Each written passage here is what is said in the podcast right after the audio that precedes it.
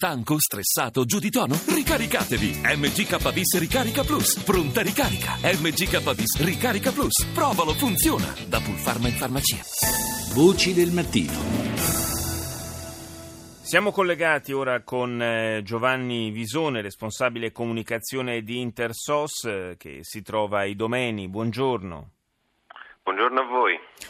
Eh, ieri abbiamo visto dalle, dalle immagini eh, in televisione, lei era testimone sul posto di quanto è accaduto, abbiamo visto immagini davvero spiacevoli, quelle di eh, molte persone che si accalcavano lungo la, la, barriera che divide la Grecia dalla Macedonia e che venivano respinte, eh, possiamo dire anche con le maniere forti. Qual è la, il, il, suo racconto, la sua sensazione di quanto è accaduto ieri?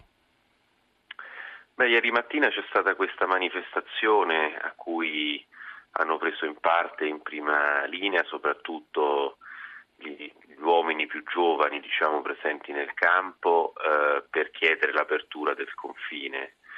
Eh, a un certo punto è stato abbattuto un piccolo tratto della doppia recinzione di filo spinato che segna il confine, la polizia macedone ha reagito con estrema durezza, sparando moltissimi lacrimogeni e proiettili di gomma.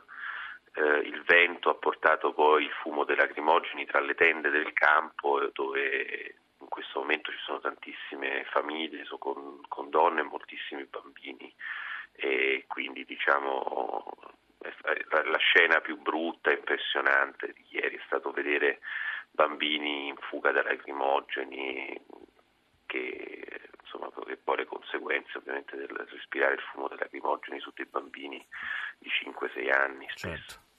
Abbiamo letto di un bilancio anche piuttosto pesante di oltre 200 persone che hanno dovuto fare ricorso a cure sanitarie.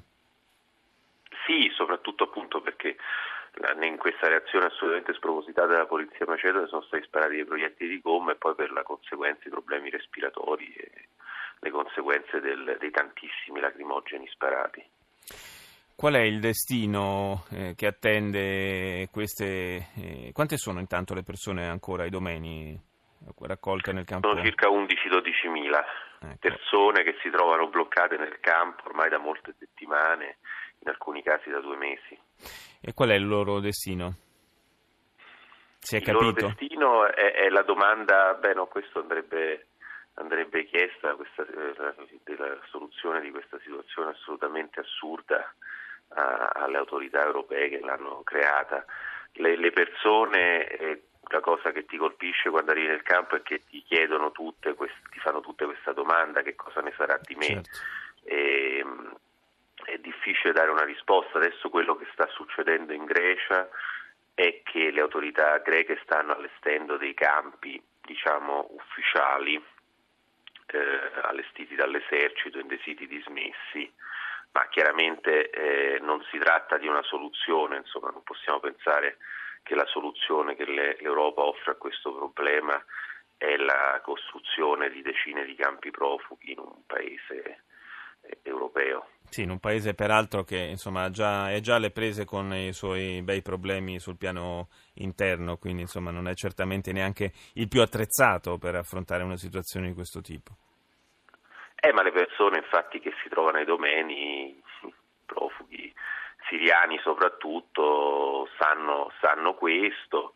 La ragione che, che, che, li spinge a voler proseguire il, viaggio è l'evidenza che in Grecia non sono in grado di ricevere un'accoglienza ma rischiano, rischiano di essere rimandati indietro anche loro?